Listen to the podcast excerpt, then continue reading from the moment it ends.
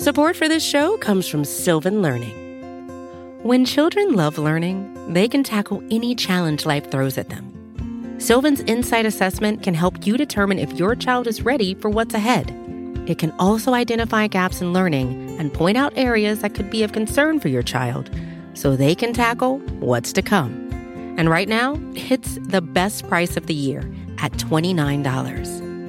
Go to sylvan29.com to learn more and get your child's assessment for only $29. That's S Y L V A N 29.com.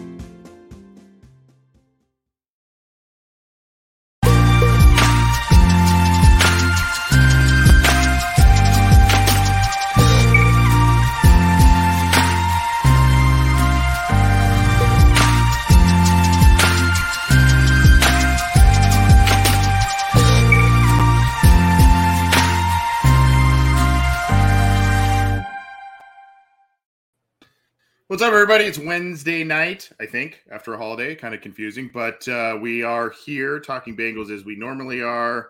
No weeks off, maybe occasional ones here and there, but not a week off, even though it's a little light on the news front here with the Bengals not doing on field work. The guys are taking a break, they're doing different things, but that's okay because John Sheeran and myself are here to talk about some things with the Bengals. We've got a lot on tap.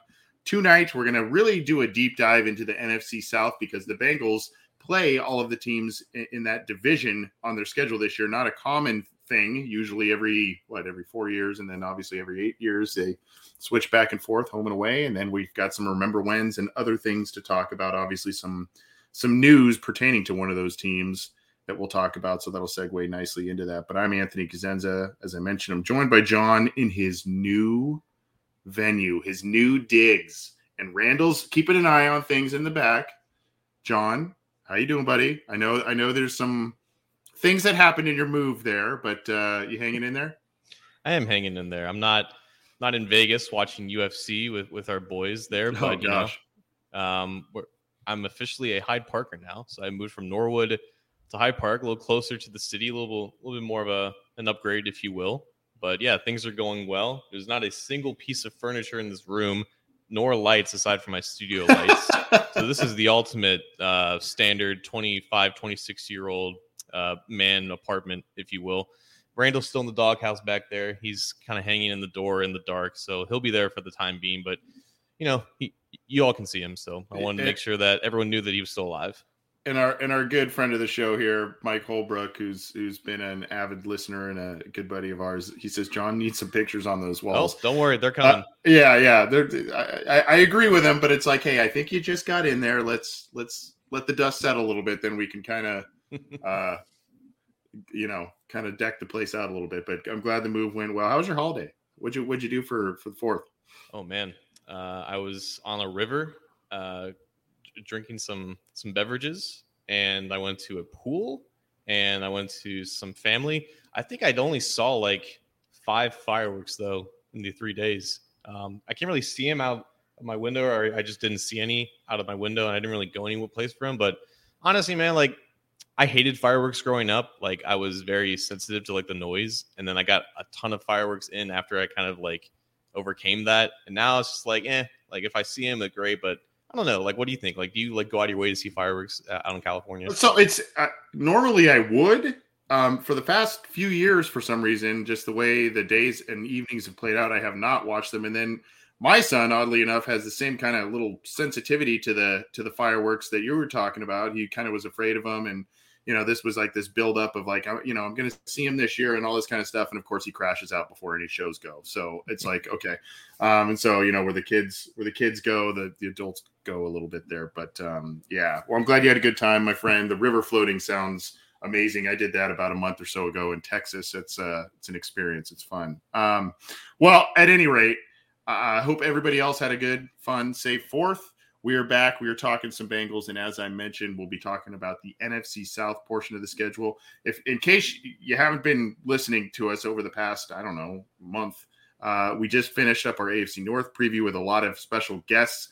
We don't have the special guests per se lined up for these uh, divisional previews as of yet, but Um, you know, those were really cool with Jeff Lloyd from Locked On Browns and Justin from Engraven Vids and uh, the guys from the Bleav in Steelers, Ike Taylor and Mark Berg. And That was just all a, a, lot of fun and a lot of great information from all of those. So be sure to catch out on or catch up on all of those right there.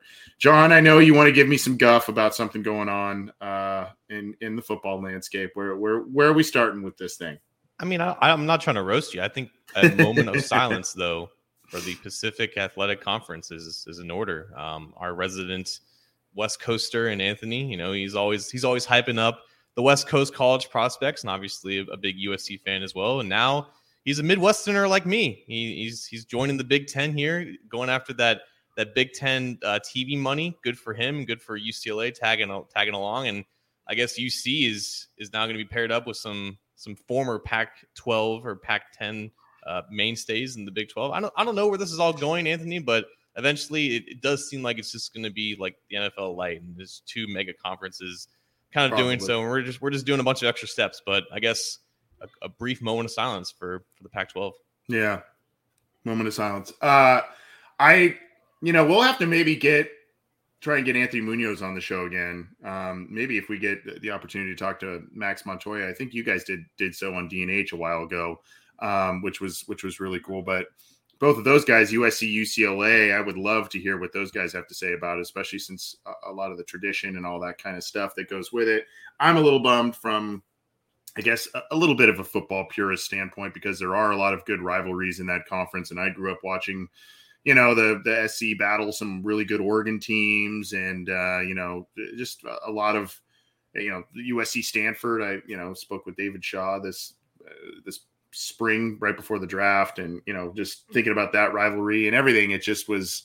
Um, I don't know. It's a little bit of a bummer. It's a little bit of a sting. It does bring back. I mean, there were some great, you know, clashes over the years. Not often, but Ohio State and, and USC and and others that you know could be uh, could end up being a, a pretty good rivalry or, or, or, starting of new rivalries here, and especially now with USC and their new coach and everything. I don't know. Maybe it's just the direction that they were always going to go. But um, on one hand, it's it, there's a lot of excitement and uh, in, in, the college football standpoint of it, and you know, big teams playing in a big conference, all that kind of stuff. But I mean, the Pac-12 always kind of ha- had a special place with me. So no more, no more Pac-12 after dark, really. John. Remember Pretty those? Much, the, yeah. Yeah, those 1030 kickoffs for you all. Um, that was like awesome for me because 738, I'm like, put the kids to bed. I'm going to watch some Pac 12. But uh, I don't know that that's going to be the case anymore.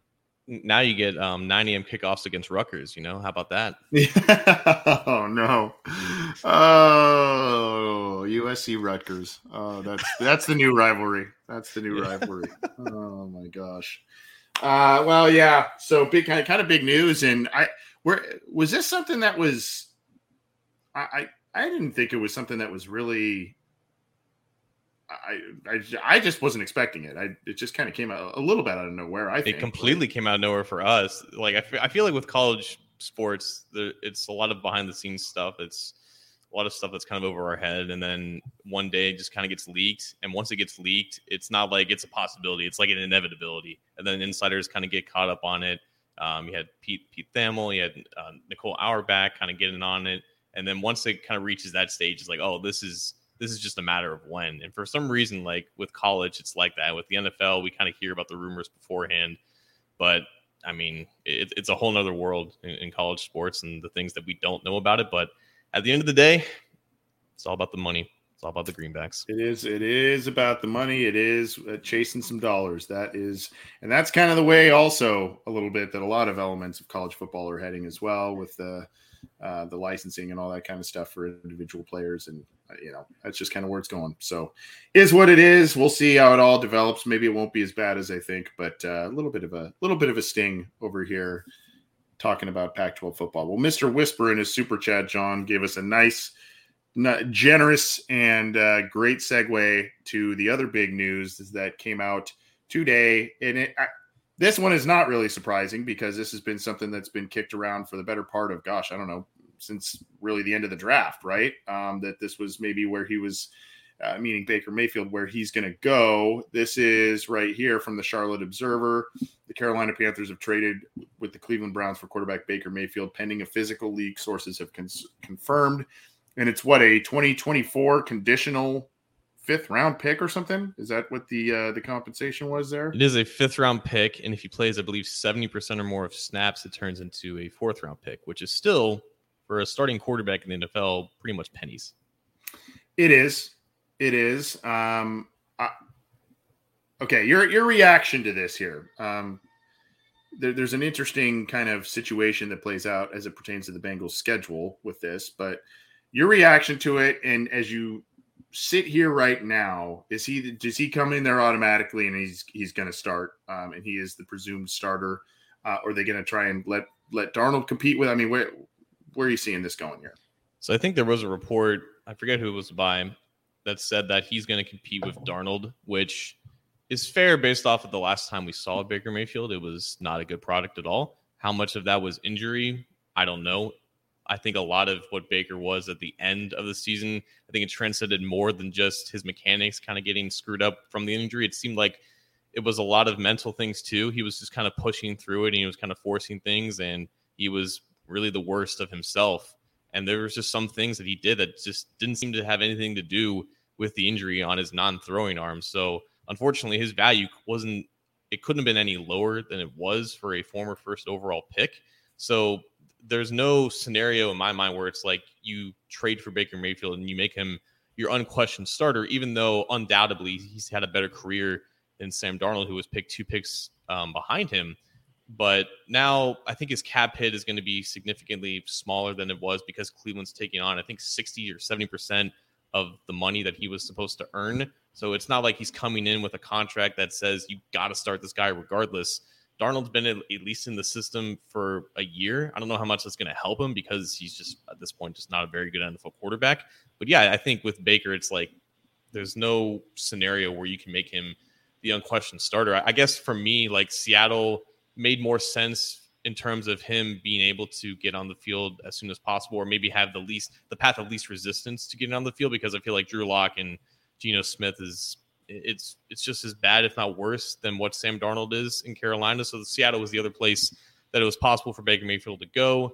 Carolina ended up being the spot, and I think it was almost a little bit more cleaner to project like say a Jimmy G trade to Carolina and then Baker trade to Seattle, and then all the quarterbacks who don't have a home then find a home. So maybe Jimmy G now stays in San Francisco. It's going to be interesting to see how that goes. But yeah, it's going to be a competition between Mayfield and, and Darnold. And I think if you were to compare both of them, Mayfield is probably the better quarterback when healthy. But I don't know anything. It just doesn't seem like a, a ton that's going to. it doesn't seem like an impactful enough move to potentially save Matt Rhule his job, which ultimately that's kind of what this is about.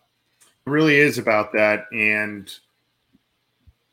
Darnold for the beginning of the year last year when he went to I think Carolina started off 3-0 or 4 and one. Mm-hmm. I mean they, they, had a, they got off to a great start under Darnold and then the wheels just fell off there for a variety of reasons and then Matt Rhule came under fire there. So now he he is trying to find an answer there. They did also draft Matt Corral in the draft. So I mean there's a lot of things at play here. My thing I I wonder how Browns fans view Baker Mayfield now as it's as he's now no longer with the team. I guess it doesn't really matter too much in the grand scheme of things what the opinion is, but I guess I just think about it and I go, you know, if I was to if if that was to be a quarterback of a fan that I covered was a fan of all that kind of stuff, I would say what a frustrating kind of player and situation. There were times where he would just be absolutely outstanding but a lot of things had to be going right. And, he, and when he was outstanding from the Bengals side of things, it always seemed to be against Cincinnati that he was outstanding. Uh, you know, he did get them very far. Jeff Lloyd, when we talked to him last week, was talking about how that playoff run in 2020 was kind of like a Super Bowl type of run in the eyes of Browns fans, just because of the lack of success and all those kinds of things. Uh, and now, you know, you've got this other quarterback who I think a lot of people are saying, well, he's more physically gifted, but there's all kinds of other issues happening with the quarterback they brought in to replace him. So if I'm a Browns fan, this whole thing and how this played out, I, I, don't think they handled it well with Baker at all. If they wanted to move off him, and I know Baker's not a perfect guy, and there's been a lot of clashing and all kinds of different things, but I don't think they handled it well at all there. And you know, as a fan, you would say, "Wow, kind of almost what could have been." Not you know was there more? We'll see if there is more with what he does in carolina or doesn't do i guess but um i don't know. From a browns point of view i would look at this and just kind of say man what happened here? I think the optics of them moving on in this really painful and elongated way mm-hmm. look a lot worse because of how they handled it during the season. It was so clear that he was just not able to play at his best and I don't know if he kind of stuck his neck out and said, I want to play, I want to be on the field. But it like if it was Joe Burrow out there, if he if Joe Burrow did the same exact thing, he threw an interception, he made the tackle, which is something that we could see Joe Burrow doing 100 percent and he mm-hmm. injured his his non-throwing shoulder or his labrum or whatever. And clearly, in the weeks following that, he was just not the same. He was not throwing his best. He was making bad decisions. He was pushing through this injury like the smart thing to do would be to shut him down to preserve his health. And had that happened, I think everyone kind of agrees here. Baker Mayfield is still a, a Cleveland Browns player. He's still a quarterback. They don't go after Deshaun Watson because he was coming off of a really good season. This point last offseason, Baker Mayfield was looked at as an above average quarterback because of what he did, not only as a rookie, but in 2020. He had one down year. Jeff Lloyd mentioned this. It was like a roller coaster with him. But two out of the three years, he was pretty solid and pretty solid is amazing for the Cleveland Browns standards. So it, it was really unfortunate with how it ended because if he doesn't play, his value doesn't get tanked and he's still looked at as a decent option. But the fact is, Deshaun Watson, whatever we can say about him as a person, like he's undoubtedly a better quarterback. And the Browns recognized that he was a clear upgrade over Baker. And they just did what they thought was the best for their team from a pure football standpoint. I think from just isolating that, Browns fans who just don't care about the transgressions. They don't care about the optics. They look at their franchise, their organization just doing the most to win at all costs. But the fact that they let Baker play through that injury, they didn't shut him down. They didn't, you know, step their foot into the situation and just did the the necessary thing to, you know, preserve his health. Because they didn't do that, I think it looks a lot worse. But ultimately, this is replacing an average quarterback at best, probably when it's all said and done, with a really above average quarterback who will eventually play for them down the road. It might not be this year, but eventually Deshaun Watson will take snaps with the Browns, and Browns fans will look at the quarterback situation a lot better. Gut feeling, and we'll transition this into the Panthers roster and take a look at that team gut feeling, uh, do you think he, if if he is given the chance to start, if he does win that contest, that quarterback contest with Sam Darnold, do you think he shines? Do you think it's more of the same? Is it just going to be the inconsistencies? Because the reason I asked this, John, it seems not only is it always seemingly against the Bengals, but it seems like when his back is against the wall, there's a lot of narratives against him. There's a lot of people counting him out he comes up with some form of heroics. I mean, I, I, I can think of when Hue Jackson left Cleveland, he came out and absolutely destroyed the Bengals and was taunting Hugh on the sideline. Same thing a few, uh, you know, a couple years later when the OBJ saga was coming up and everybody was saying, well, now it's on Baker because he doesn't have a receiving weapon and all this kind of stuff. He comes up with with a way. So I, you know, I, I guess I just, um, I don't know. I would love to think. I would love to hear what you think in terms of the viability of him in the Panthers system with Matt Rhule, or or is it just going to be a little bit more of the same with the inconsistencies? I think the average Baker Mayfield season after four years, which again has been very up and down, the average season for him has been about like 61% completion percentage, 24 touchdowns, 14 interceptions, like a decent yards per attempt clipped. To me, that that screams like the late years of Andy Dalton, which was just okay. And I think that's what Panthers fans can expect from him.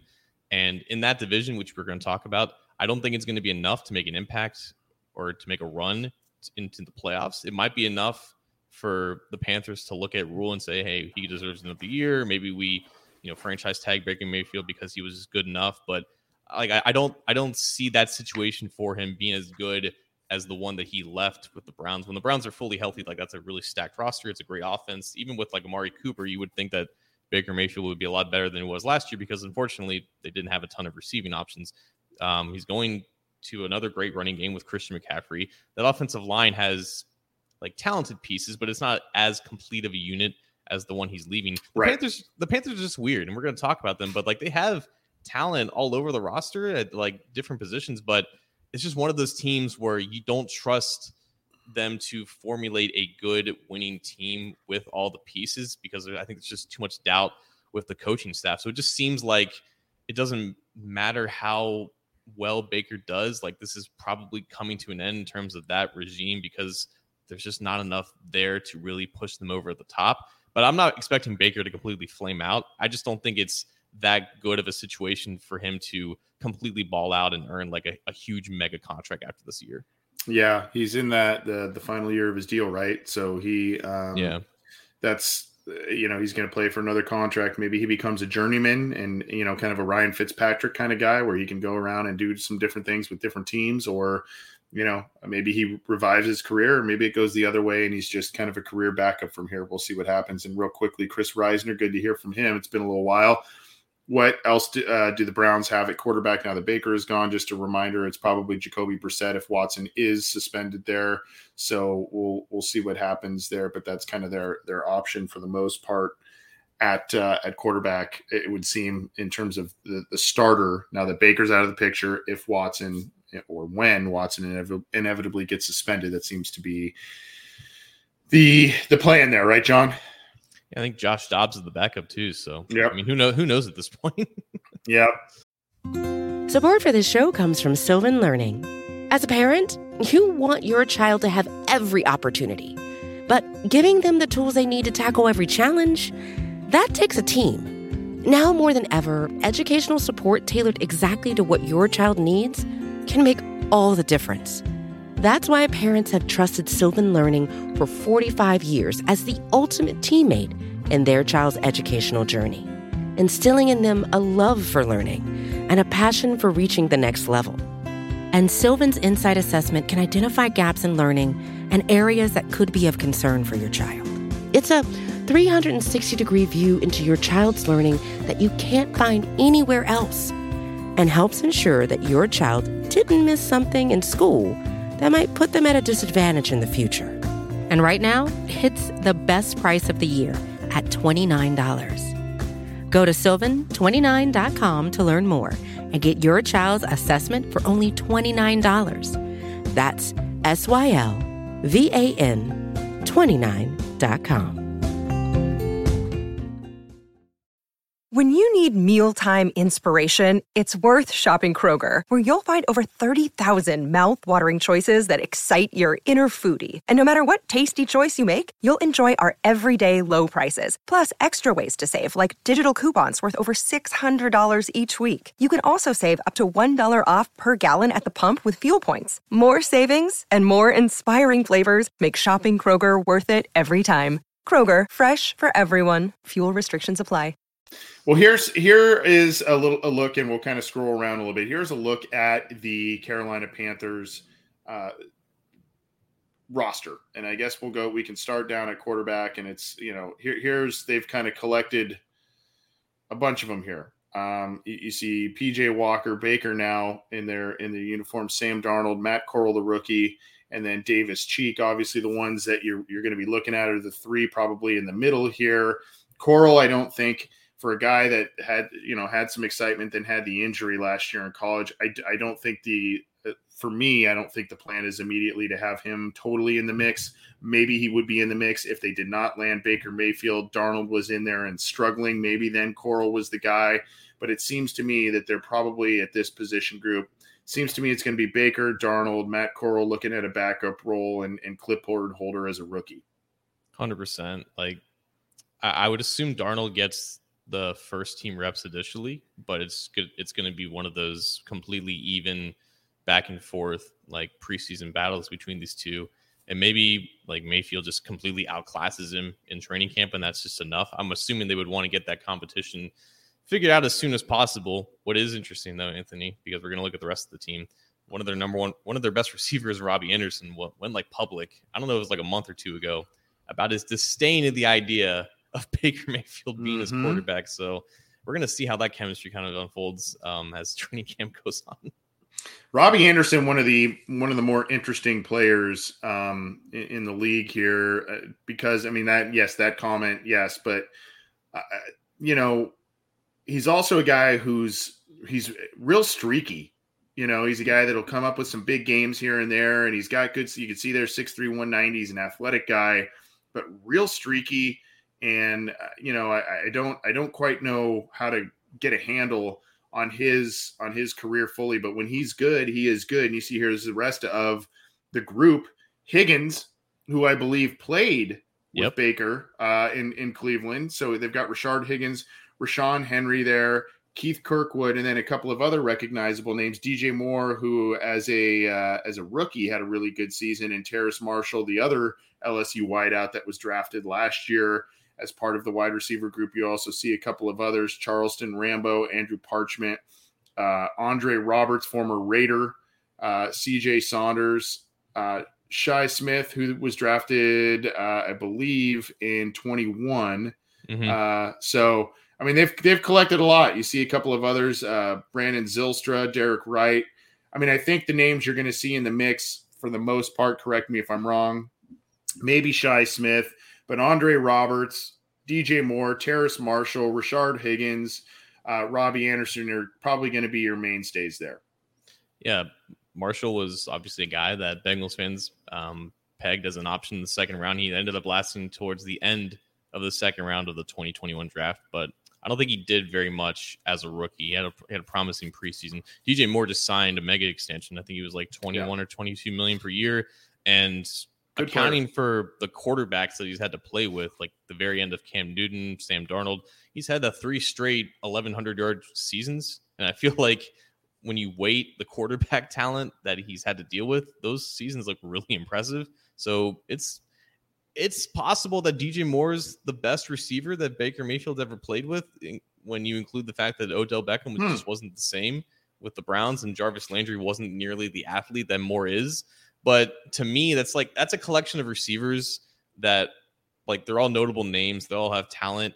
I feel like you won't get the most out of them without like a really good quarterback. I'm not sure that that receiving corps is enough to elevate a quarterback like Baker Mayfield. But if if they had like a like a top tier quarterback, that could be like a decent receiving corps. Just because I know all those guys like have lasted in the league, that they've done things at previous stops. It's just like it's a collection of a lot of decent players, but they also just have a decent at best quarterback. So who knows how that works? Right. Uh, tight ends, you see here Tommy Tremble, uh, who's in there, Colin Thompson, Ian Thomas, uh, big guy there out of Indiana, uh, Sullivan, Jared Scott, uh, Josh Babicz, I guess is how you maybe say that one. So, uh, you know, I mean, other than Ian Thomas and Tommy Tremble, I, I don't know that there's much that that scares you too my, too badly in that position group. Yeah, Ian Thomas, I think, was the first tight end to sign this offseason. And I think his contract now has been dwarfed a little bit. But going off of like PFF's starting lineup, I think Tommy Tremble, who was the third round pick last year out of Notre Dame, he's mm-hmm. maybe the starter. Maybe that was just because Thomas was injured for parts last year.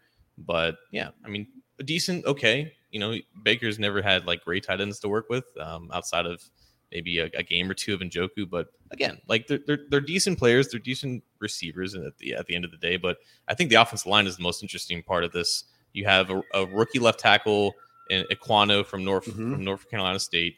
You have Brady Christensen at left guard, who was a BYU guy from last year's class. Pat Elflein was signed uh, as a free agent two years ago, but he's never been he's basically been Billy Price like one one point five, I guess. it's not. I mean, that's lazy comparison because he went to Ohio State, but but then they signed Austin Corbett from the Rams yep. at right guard. Taylor Moton, another guy that Bengals fans remember, who was a potential free agent in 21, but then he got mm-hmm. tagged and then extended. So again, a collection of, of decent players. I think Corbett's fine. Moton has continued to be a very solid right tackle. It's just very much unknowns on the other side of the line. And it kind of reminds me a little bit about the Bengals. Like the guys who have potential, but there are more question marks than solid answers here. Yeah, you see Cade Mays there, another another offensive lineman, big guy there, 6'6", 325. Uh, yeah, it, it, I, I, think it's just like yeah, a couple good players here and there on the on the offensive line, but you know, you mentioned Corbett and you mentioned um, Moton, and then you know a lot of people like Icky and Ekwonu's there, so you know, I, I, know I know Jeremiah really liked him. If I, Daniel Jeremiah, mm-hmm. if, I, if I remember correctly. So, um, yeah, I mean, so we'll we'll see what happens there, and then of course they've got old Bengals friend Michael Jordan there vying right. potentially for the yeah. for the for the left guard spot. See, this is also kind of why we do why we why we go we want to go through these teams because since the Bengals don't play them overly often, we know a lot about the players. We know a lot. We know a lot of the guys on the team and whatnot. We know a lot of the names. But then as you dig further into the roster, you go, "Oh yeah, him. Oh yeah, you know." You kind of you get reminded a little bit. So um, yeah, so Michael Jordan probably vying for a spot there. Uh, again, kind of on the on the offensive line, a lot of kind of okay. That's could be good, could be okay, could be good player, but we'll see what happens.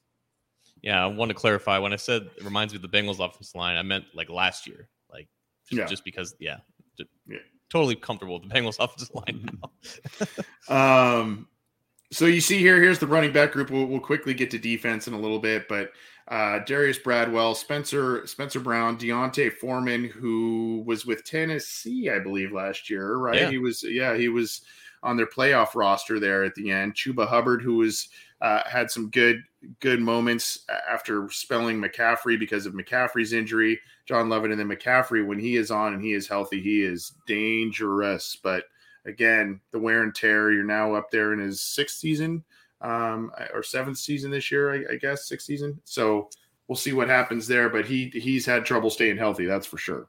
Yeah, it's been a while since we've seen a fully effective McCaffrey, but that's unfortunately the reality for the vast majority of running backs who get paid these big contracts, especially for him because he just touches the ball a ton. And I think like a lot of Bengals fans want Joe Mixon to be kind of in that plan where he gets five to seven receptions a game as a wideout because he has the talent, but 30, 25 touches a game, it's going to catch up to you at some point. But I, I, forgot that they got Foreman though. He was the best yeah. running back on the Titans team against the Bengals. Like if if Foreman got more carries at the end than like Derrick Henry, it stands to reason that Titans may pull that out because the Bengals could not stop him. Yeah, he he's one cut and go. You know, he's a north south guy, big guy. You can see here, six foot two thirty five, big guy, but effective. Um, and then you see Bradwell here, also six foot two thirty five. Um, let's go to the, you know, as we look at linebackers, they've got a couple of names here that, uh, you know, Cory Littleton, um, Brandon Smith, Shaq Thompson.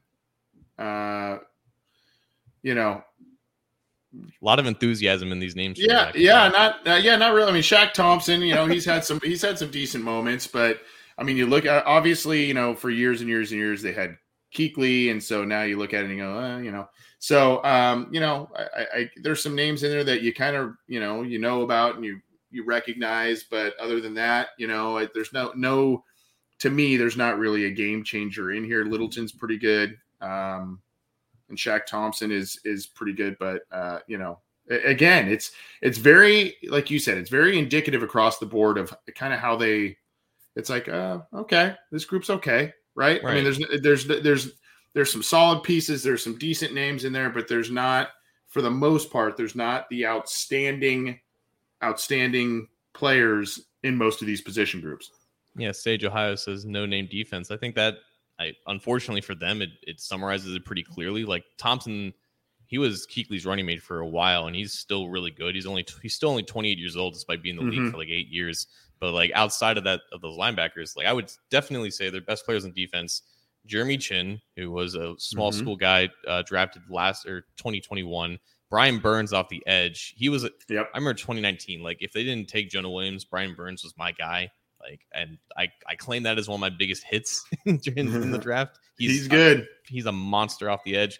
And then Donte Jackson, who I believe intercepted Andy Dalton once or twice the last time the Bengals yeah. played the Panthers, and he was a potential twice. free agent option. They drafted Jaycee Horn, who is the son of Joe Horn, but he plays mm-hmm. cornerback. He was a South Carolina guy.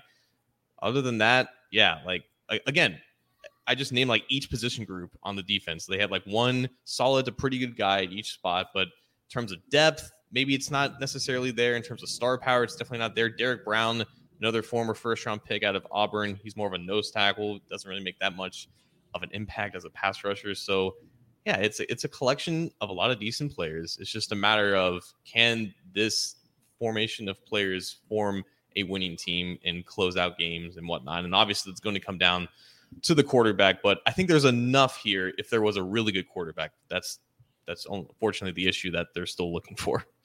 Yeah, uh, Gross Matos is um, you know, the other another edge player that they drafted with a with a pretty high pick not too long ago. So yeah, I mean, you you mentioned this player right here, Donte Jackson, a good player, and I think you know he was uh, recently a free agent, and a lot of Bengals fans were kind of clamoring maybe for him. Jaycee Horn, the recent pick, C.J. Henderson, another guy that's uh, pretty interesting, very high pick. Uh, and so, yeah, the secondary, along with uh, Jeremy Chinn, they've they've that's kind of one of their stronger points, I think, overall of their team. I would say, would you not? Hundred percent, and like that was the goal. I think a couple years ago when they drafted all defensive players because like their offense was, I think, okay at that point with Cam Newton. So they've built their defense with a lot of young talent, not a ton of guys outside of that team in terms of free agent acquisitions.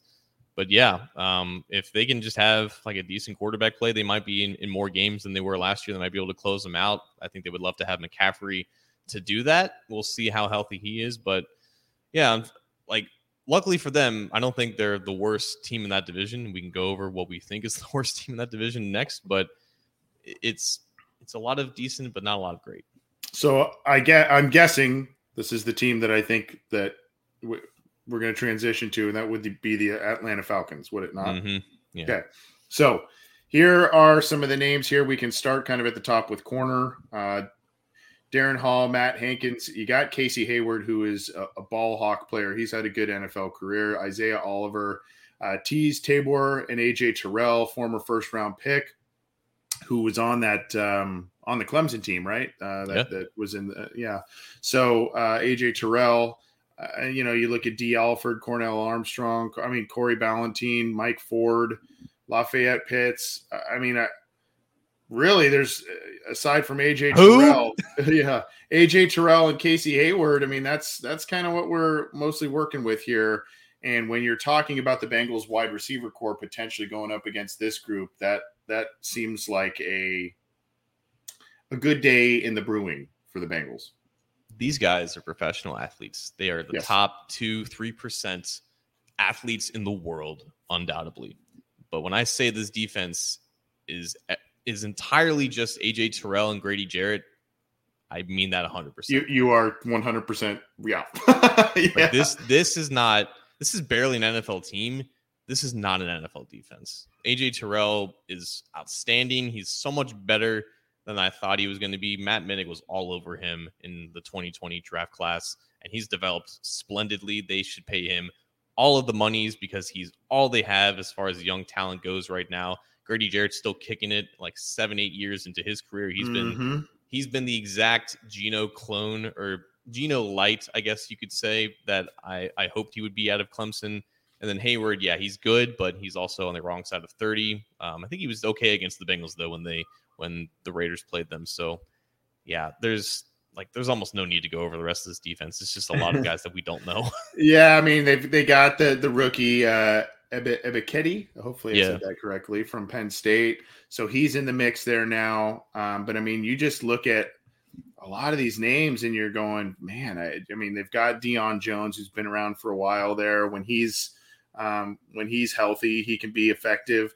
Kwiatkowski's on the team, and it, wasn't he the guy that the Bengals were going after, and then yeah. the Ra- Raiders snagged him. But he has been since signing that deal. He was a bit of a disappointment in Las Vegas, I, I believe. So, um, you know, he's he's now with them after the Bengals wanted a free agent deal there. They've got the the good kicker and Koo, but I, I mean, really, again, on that defensive side of the ball, you're just going, man, I, there's just not a lot of not a lot of recognizable names. Not you know what I mean? Yeah, and like Deion Jones used to be like he had a really bad year this uh in 2021, but before mm-hmm. then, like he had five straight plus uh, Very 70 good. grades on PFF. Like he's one of the fastest linebackers in the NFL. He came in at like 6'1, 220, and people thought he was going to be really undersized and not good and not be able to take on blocks, but he just goes around blocks. He goes under them. He mm-hmm. finds the mm-hmm. ball quicker than 99% of other linebackers. Um, I don't know if he was hurt last year or he just just completely fell off the face of the earth. But if if he returns to form, that's another solid player. But we're up yes. to three now, and they still have eight more starters. yeah. Uh, looking at some offensive linemen here: Jalen Mayfield, Rick Leonard, uh, Germain Ifedi, Matt Hennessy, Colby Gossett. Um, you know, Drew Dalman, Ryan Neuzil. Uh, you got Tyler Vrabel, by the way, uh, son of Mike, I believe, right? Or oh yeah. Um, Larry Watson, Quentin. Uh, I'm sorry, Larry Watson there, not Quentin Bell. Um, so uh, again, just kind of some of the the linemen noted here. We can also scroll back up to guards.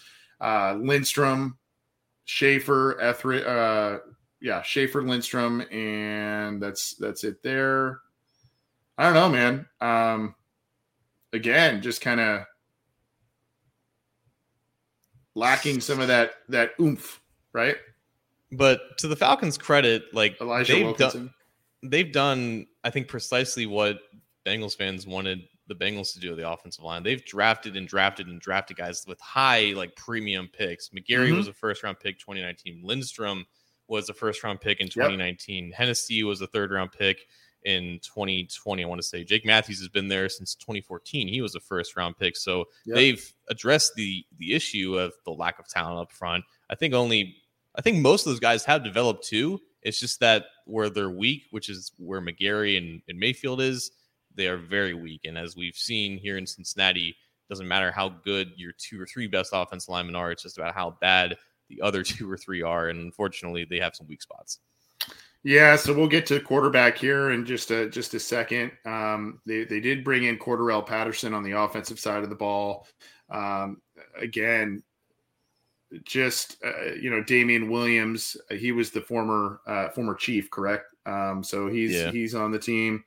I mean, even at running back, you're kind of going, you know, Patterson gives you a little something um, depending on how you use him. Uh, I, again, you know, uh, the it just seems like a, a, little bit of a bare cupboard. Yeah, they really need your boy Drake London, hundred um, percent.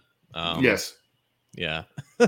uh, I forgot. Yeah, Cord- Cordarrelle Patterson really popped off as a running back out of nowhere last year, and he deserved, I think, a contract that he got from them. And God, I, I don't even like. I think they traded for Bryan Edwards, the receiver from the Raiders, just to be like a number two. They signed uh, Damari Demary Byrd from the Patriots, and now London is filling in as like that third receiver. So like they have some guys there, but London's going to be tasked a lot as a rookie, as a 20, 21 year old rookie at that. But really, like, it's going to be Kyle Pitts 15 to 20 targets a game. It, like, at least if I was the offense coordinator, that's what I would do because, like, you can line him up at X, you can line him up in the slot as the Y, and there's, he's just going to find a way to get open or just tower over guys. Like, he's, he, he really has next. Yeah. So I, we'll talk quarterback because that's a huge question mark, but there is obviously something that the Falcons are creating in their pass catchers here, and that is size, that yeah. is catch radius, that is height. Not necessarily speedy. Look who they've got uh, down here, by the way, Auden Tate. But we look at the size. We know the catch radius. We know all about it. Drake London, rookie, same guy, 6'4, 215. Saw him in person. He's massive. You mentioned Edwards coming over 6'3, 215. Big guy, right? And you've got Pitts and a, and a slew of other – uh, tight ends coming in there. You've got uh, Geronimo Allison, a wide receiver, 6'3, 202. So they like big guys. And so that is where, if you're the Bengals defense facing off against this Falcon Falcons team, that's where maybe you could see some issues because of just the sheer height and size and catch radius of some of these guys. Yeah, and Auden Tate is, I think, a legit wide receiver number four now. And who knows what what happens in front of him with Edwards and Byrd, so he can get, I think, legit starting um, mm-hmm. op- opportunities here on, on a one year deal, like a fifth year in the league. But yeah, I think the, the quarterbacks that they have, I think, work well with the receivers that they have in terms of height. Like maybe for, I, I know that was a thing for Dalton. Hey, can you expound on that? Why do you why do you think that is? I, I think with Mariota, like his, I think his accuracy and his I think the timing of which that he plays well within the system, like I, I think he really likes those back shoulder throws. I think he likes to mm. lob the ball up down the seams. And I think when you have guys who maybe don't separate as fast or maybe they don't get as open as quick, you can have some of these route concepts where they're just trying to like out physical the cornerbacks or the safeties or whatnot. And if you have size and you have jump ball ability, you have a guy like Mariota who throws a lot of touch. Like he, there's not a lot of velocity. Or he's like throwing guys open. You know what I mean? It's mm-hmm. it's a lot of anticipation. It's a lot of just there's a lot of loft on on his throws, and I think with guys like that, like size becomes like a premium, becomes like a strength in terms of the receivers that he goes after. But again, with Pitts, like he's just an all around weapon. He yep. just happens to also be six six. Yep, yep. Uh, the Pitts was. I mean, I I love who Ja'Marr Chase became, and we we had a we had a fun talk about is it Pitts, is it is it Chase, is it Sewell? You know, when that draft was happening, but. I remember talking about Pitts on this show, man, and showing some things, and it's just like he's he's like you said, tight end is not the position name; he's just a weapon. You know, uh, I mean, right. he just does does it all. Any before we move on to our next team uh, for the next few minutes here, any situation, the, the only one I can really see where Ridder comes in and starts because I know you're a big Desmond Ridder guy, and I understand why on a number of levels. Marcus Mariota hasn't had the the healthiest career, and maybe that's where Ridder's path, unfortunately, uh, as unfortunate as it may be, maybe that's his path to starting games this year. Very a little bit of similarities between the two quarterbacks and style of play. No, no, I think I think so too. Like I think with Ridder, I think Mariota is a better athlete, and with, with Ridder, I know I know he can run. Like he ran pretty fast at the on the forty, but when he was running the ball with UC, was like it, he was never the guy that would generate positive yards like out of structure. He would just be the guy that would with design runs, he would be able to get a first down or two. Like, but if he's in the pocket and he tries to escape, like he looks so uncoordinated or just doesn't have a plan to like where to go with the ball. So he's got to develop that. Obviously, now nowadays in the NFL, like you need a quarterback that is able to use his legs and, and pick up some yards and first downs like that.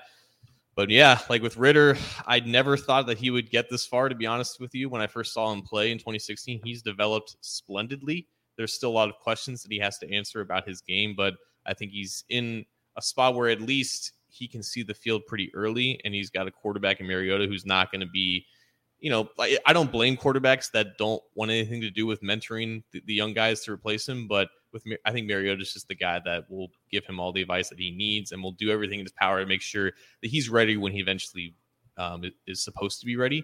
And yeah, I think there's similarities in the way that they throw the ball and the way that they see the field. So we'll see how that goes interesting because you know we're, we're talking about potentially or the example i will use is tennessee titans and the kind of the re- career resurgence that ryan Tannehill has had minus obviously the playoff game against the bengals this last this last season but he's had a nice career resurgence with the titans and i i, I just because mariota used to be a titan i wonder if this is somehow some situation where he kind of resurrects his career at least a little bit especially with those giant pass catching targets that he's got to throw to there. It's it's you know if those guys don't get open some of those bigger maybe slower guys if they don't get open you know you get they, they'll they'll come down with the ball. Um, we've seen that a lot from guys like auden tate in the past. So we got two more teams to go to. We'll, we'll go through these over the next couple minutes and then we will get on out of here. Just want to remind folks that in case you are new here you can get this show on your favorite audio platform the Orange and Black Insider, part of the Cincy Jungle podcast channel, which would be iTunes, Stitcher, Spotify, Google Podcasts, iHeartRadio, any of the major ones. We are there. And then, of course, you can subscribe to our YouTube channel. There is an icon beneath John, and by that Cincy Jungle icon, click that to subscribe. Click the bell to be notified when we go live, when new content is available. We're going to unveil a new series this week, we think. Um, I got to double check with my co-host here to make sure we we green light this thing, but pretty excited about it. Kind of a unique one. It's going to be I don't know if it's going to be exclusive to YouTube, but it's definitely something that is more on the YouTube side as opposed to the audio side. So you're going to want to make sure you subscribe to the Cincy Jungle podcast channel through your favorite streamers, and then of course you're going to want to subscribe to our YouTube channel as well. Leave us a review on the audio side if you can as well. That will help us out. All right. This to me, John, as we continue on with our NFC South preview with the Bengals, this to me is a, a very difficult team to figure out and that's the New Orleans Saints. I I can't figure this team out, and maybe I can't figure it out because they were so good for so long on, with Drew Brees and Sean Payton, and those two guys are Gonzo. Um, so I don't know what to make of this team. They're talented players. They've lost talented players over the past couple of uh, off seasons and whatnot. I I I have a hard time thinking. Uh, part of me is like, this is a playoff team, and part of me is like, no, it's not at all.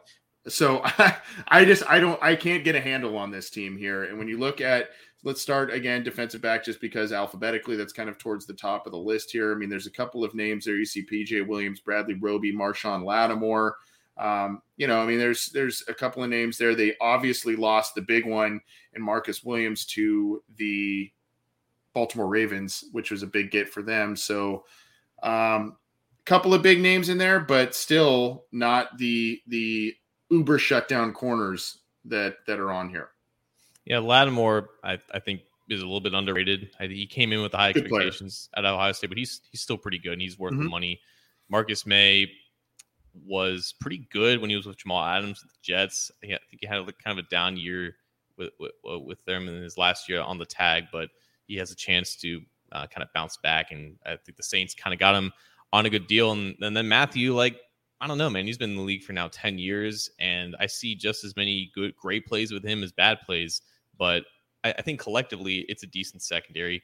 It's just the strength of this defense, though, 100% is that defensive line. Like Marcus mm-hmm. Davenport, Cameron Jordan, David Onyemata, uh, some other defensive tackles as well. Like it, it is stout in the way that like it's the old Marvin Lewis type of defense where they have defensive ends that set the edge and they just suffocate the run, but they're really physical and getting after the passer. There's not a lot of finesse in their game. They don't have a lot of burners off of the edge because Jordan and, and Davenport are just those kinds of athletes, but they just bully the crap out of you and they really yep. set the tone for that defense. And then you got uh, Pete Werner out of Ohio State at linebacker, who's was never really an athlete out of Ohio State, but he's developed into a decent linebacker.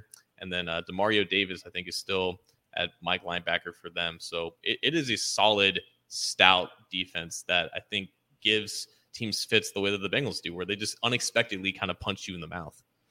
Zack Baun, also a guy that uh, a lot of people thought the Bengals would be interested in. He is now um, he's he's with New Orleans, uh, kind of a, a do it all kind of guy a little bit. They brought in Taco Charlton for an edge edge depth as well. Obviously, he's been a disappointment since entering the league, but yeah, you're right. I mean, they can kind of just get after you a little bit and, and and in different ways up front. That's uh that's a good it's a good assessment of that. He's, there's Pete Werner right there.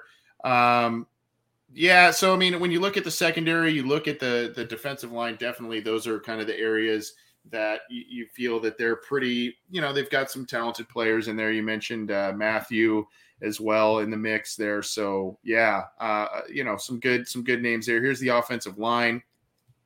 You got Hurst up top. Also, you had Cesar Ruiz, um, Forrest Lamp, a guy that some people locally in your neck of the woods are uh, familiar with, going to Western Kentucky. Um, Throckmorton, the other guy, that was a guy that uh, I think was didn't he have a cup of coffee with the Bengals there? Mm-hmm. Um, yeah. So and then of course they drafted Trevor Penning, kind of a interesting pick there. Some people are really high on him. Some people are not high on him based on you know various metrics. So I mean the offensive line, it's got some high picks. It's kind of like you know what what is becoming of those high picks or what will become of these former high picks or current high picks. Yeah, I think like two years ago, this was maybe the best offensive line in the league when they had Terron Armstead yeah. healthy, playing at his peak. Ryan Ramczyk is still a really good player. He's still one of the best right tackles in the in the league. Erik McCoy was a young guy, uh, either center or guard. He was pretty good. And then they drafted uh, Cesar Ruiz, like you said, and he's developed, I, I guess, okay. And then uh, like they've had Andrus Andrus Peat, who's been the I guess their worst quote unquote lineman, but he's not like unstartable by any means. They paid him a lot of money to continue to start a left guard. Now it's just a lot of question marks because Ruiz is not necessarily as good as you would expect a first rounder to be. Who knows who Trevor Penning is? Like going from Northern Iowa to then the NFC South or just the NFL in general.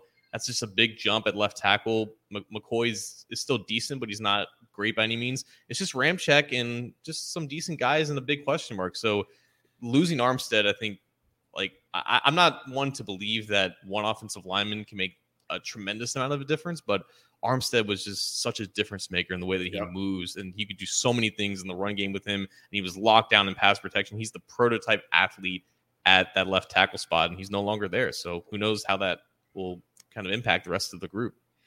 We'll get to quarterback in just a second here because there's some interesting names there to be sure. Here's kind of the the running back situation, obviously headed by Alvin Kamara, a a weapon of a player. Um, so you've got some good, and then they they do have Ingram there, so they've got some interesting names, some some productive names, either currently or per, uh, or past production. And then when you look at wide receiver, the big question mark there, John. Um, I mean, there's there's tight end, a couple of tight ends in here who can do some things, including Trautman from Dayton mm-hmm. and others, but. Um, you know, you look at eh, the wide receiver group, and this is where things get pretty interesting as well. They've drafted Olave. Um, you've got Jarvis Landry now in the mix. The one question, of course, is this guy, Michael Thomas, left, le- you know, had a just a weird year last year where he was he put off putting surgery on. I think it was an ankle, right? Um, put it off, put it off, put it off. Then finally had it, and then it ended up costing him his season. And just you know, there was a lot of clashing between he and the organization. And then you've got Kevin White, the guy that the Bears used, what, a top five, top 10 pick on a handful of years ago yeah. as well. He's in the mix. So there's a lot of names in here where you go, hmm, that's interesting. Yeah, I think I think Olave makes a lot of sense in that offense because the, the idea of Jarvis Landry and Michael Thomas in the same uh, playing next to each other is funny to me because like Thomas is regarded as what slant boy. He doesn't stretch the field by any means, and then Fortunately, Jarvis Landry is kind of the same way. Like he's just plagued by a lack of athleticism. Like I think they're both really physical at the catch point and stuff like that. But like Olave is going to be really counted on to stretch the field, and that's important, Anthony, because the quarterback that they have really likes to stretch the field.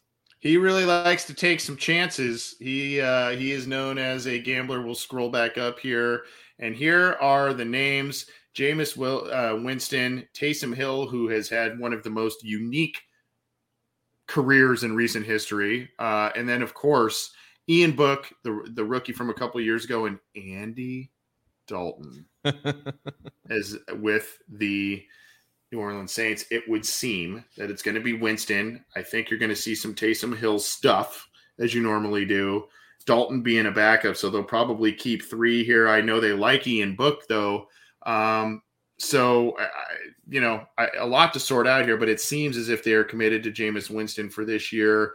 Wouldn't it be something if this game comes up and Andy Dalton starts against the Bengals yet again?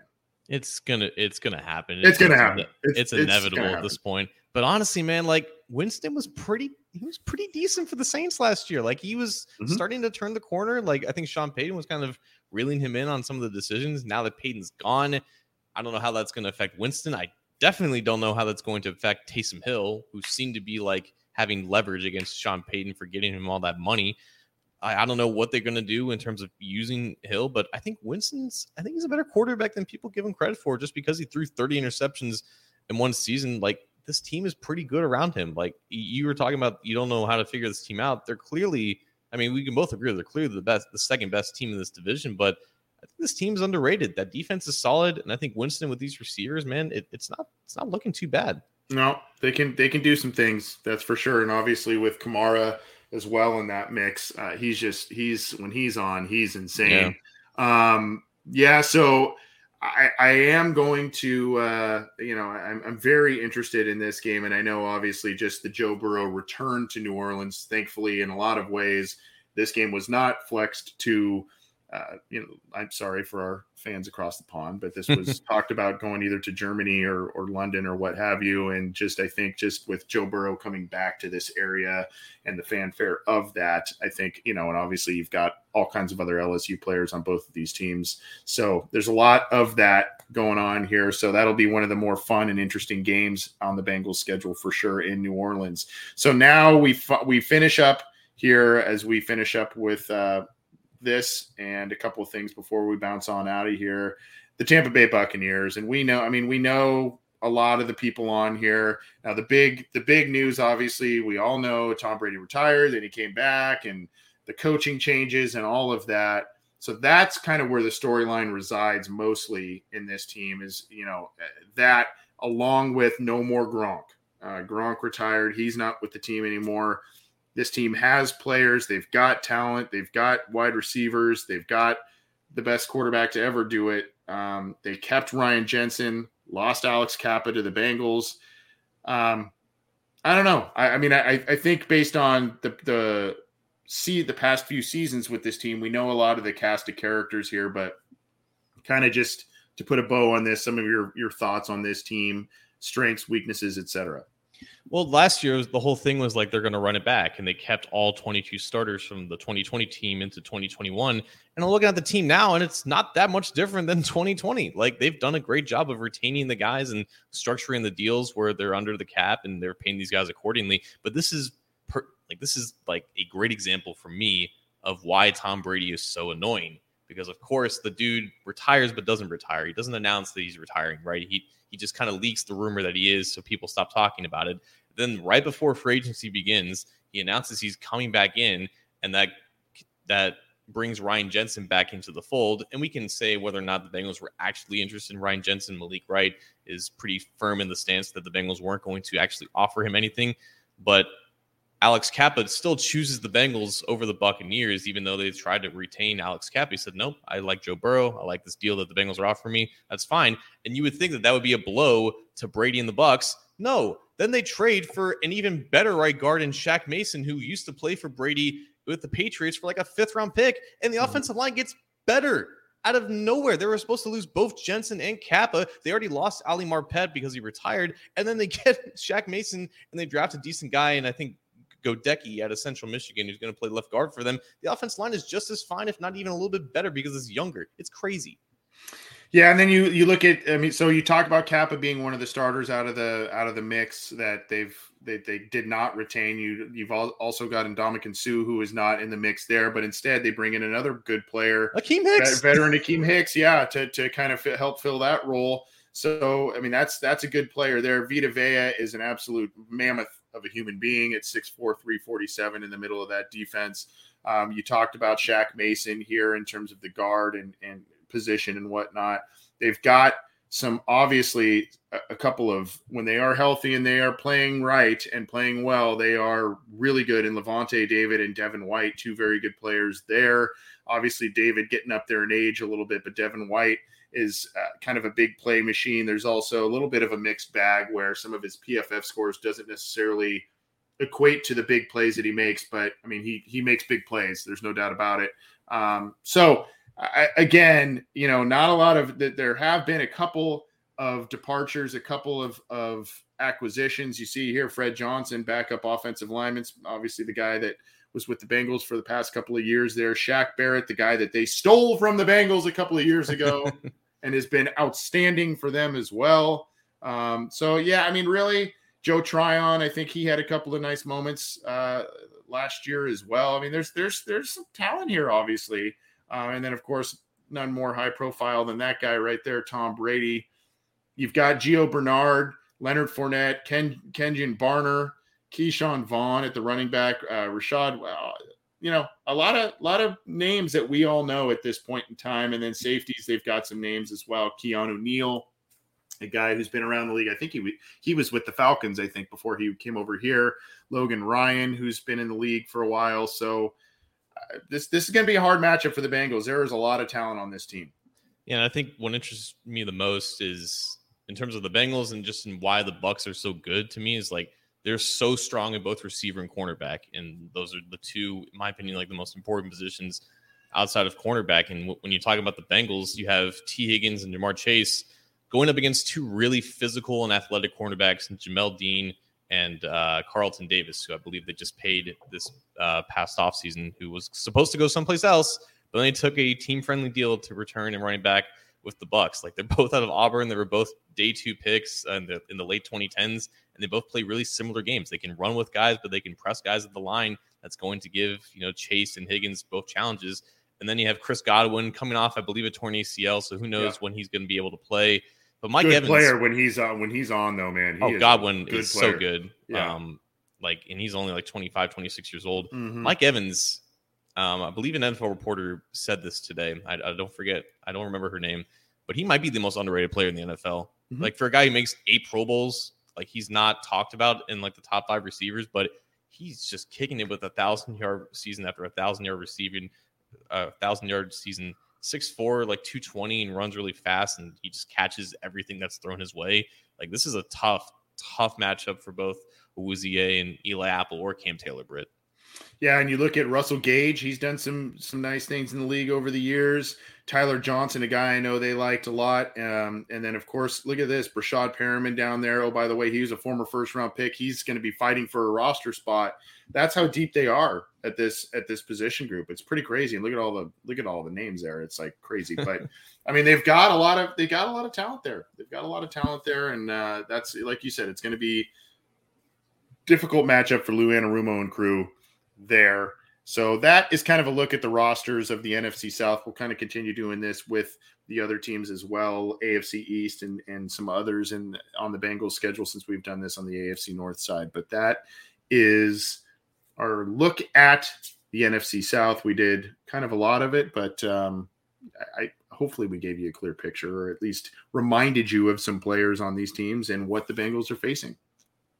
Yeah, man. Um, it's not the joke of a division that it has been in recent years. Like obviously, the Panthers are going going through some things. The Falcons are just dreadful, but as long as Brady's there, like their Bucs are going to be good, and the Saints again don't don't count out the Saints from like me being a wild card team this year. Like they have enough players, and I think Winston is going to do pretty well there. So uh, that's two potential or one guaranteed playoff team, but two potential teams that can do some damage in January and the two teams that are the two potential playoff teams are the road games for the Cincinnati Bengals, yeah. and the two the two uh, easier ones are the are the home games there. So uh, that's that's the NFC South, folks. So we'll we'll cap it there. John, I think you've got a quick remember when for us before we hop on out of here with a mic drop and the like. I do have a remember when 2009 was such a weird year for the Bengals. It was just ground and pound. Carson Palmer not really doing too much, but just leaning on Cedric Benson. Not a lot of high scoring games, but specifically in those first, let's call it seven games, was such a wild ride for being five and two. It was not the easiest five and two for the Bengals. And the phrase that was brought up a lot was the cardiac cats. And that was like the nickname that this team, at least at this part of the season, kind of earned when you started, it was a 12 to 7 loss to the Denver Broncos. Of course, everyone remembers the, oh, the Gus God. Johnson call. Stokley oh, down the uh, sideline. After oh. that, though, after that, the fortune kind of changed a little bit. You had a wild game in Green Bay with Antwan Odom having like six sacks. So there's one and one. You beat the Steelers off of an Andre Caldwell game-winning touchdown, 23 to 20 in Paul Brown Stadium. Mind you, the Bengals didn't beat the Steelers very much at home during the Marvin Lewis era, so that was a rare occurrence. Then or anywhere. Well, that's true too. But then you go up north to Cleveland. You beat the Browns in overtime, twenty-three to twenty, and then you go on the road again to the Ravens. I think the a couple days after Mike Zimmer's wife passed away, and you win off of another Andre Caldwell touchdown uh, thrown by Carson Palmer. You lose, you drop one to, the Texans. But then, specifically, what I thought of with this, remember when after that insane five week, you know, heart attack start that still netted, I think, a four and two start you get the Chicago Bears coming to town, and Cedric Benson's the starting running back, and he was the first round pick from the Bears. And it's like, oh, it's a potential revenge game. And my God, it was a revenge game. Like I have been, I had been to Bengals games before, like five or six years up to this point. I had never seen the Bengals dominate another team like this before. 45 to 10 over a team that they didn't play very often. And then Cedric Benson just he just had a game, and he just he scored a he scored a he scored touchdowns. He had Carson Palmer being really efficient 20 for 24 with five TDs and 233 yards. Cedric Benson, 37 rushes, 189 yards on the ground. It was just every like that's there was four incompletions and you had a running back averaging like five and a half yards per attempt. There was not there was only a handful of times where the Bengals were on offense and they didn't achieve any type of positive outcome. They scored what, like six touchdowns, including five from the quarterback. The defense was dominant against the Bears team. I guess didn't have a ton of offensive weapons at the time, but coming off of that five to six week stretch where it was just, are the Bengals going to pull this out again? And they somehow do, and they just kept doing it every single week, and they earned a moniker of regarding their late game heroics to then come out with a 35 point win in a revenge game for their running back that everyone kind of um, I guess gravitated towards. Cedric Benson became like kind of a fan favorite for how you know dominant he was as a bell cow running back, and then for that performance against his former team, that that was something special. That's a great remember when, and I, I do remember that, and I do remember that game well. I do remember that that game fondly, and that team. I I wish they really. I mean, I wish the 05 team got to see its full potential. I wish you know some of these Andy Dalton teams got to see their full potential and and go th- march through the playoffs and whatnot. I really have a soft spot for that team because it was it, when you look at the players and you look at who contributed and you look at all the and then of course the soft spot of unfortunately two of the players that were very integral to their their success that year Cedric Benson and Chris Henry both both passed away very young and in unfortunate situations and so you know I mean that that kind of pulls at your heartstrings a little bit. And then you've got guys wasn't that the year like Larry Johnson just joined the team in the middle of the season so. and was like just you know oh let me just have a hundred yard game against the Chargers or something right? It's like mm-hmm. and and then you had the Dhani all these cast off guys all these cast off guys came in and they just played well and they I I, I felt as if there was an overachievement in, in a lot of ways based on the roster. There was talent on that roster but there was some overachieving going on and that's kind of why I've got a soft spot for it but yeah that is a that is a great remember when and man Benson just absolutely took it to the Bears that day. It was like silly. JP Foschi found the end zone. That's how you knew Foschi. well. Foschi. I forgot about JP Foschi. We should have a remember when on him just by himself, man. Uh JP Foschi. That's a good one. That was a good one, John. That was a good one. What do you got for a what do you what do you got for a mic drop? Oh, that was gonna be my mic drop. I'm gonna hand it off to you now. okay. Well, like I said, we're gonna be um we're gonna be getting a, a new uh, we're going to be putting out a new kind of episode at least maybe through the summer we'll try it out hopefully you guys like it and uh, we, it's just going to kind of chronicle some things and do it's not going to be a live show it's going to be something different so we'll probably be dropping that later this week and hopefully you enjoy that and um, obviously there's been some big announcements on the cincy jungle podcast channel um, going forward so excited about that and having some new additions and and other things that are that are in the works too so um, again, I know it's a little bit of the slower period for news and all kinds of stuff, but uh, stick with us, stick with cincyjungle.com because we're, we're pumping out all kinds of stuff there as well, headed by the guy next to me there. Um, so we're, we're, we're not really taking breaks. We're, we're pumping out a lot of stuff for you, even though the off season is in full swing. Yeah, man. Good show tonight. Um, we'll catch you guys next week. All right. Take care, everybody. This has been the Orange and Black Insider. We'll see you next week.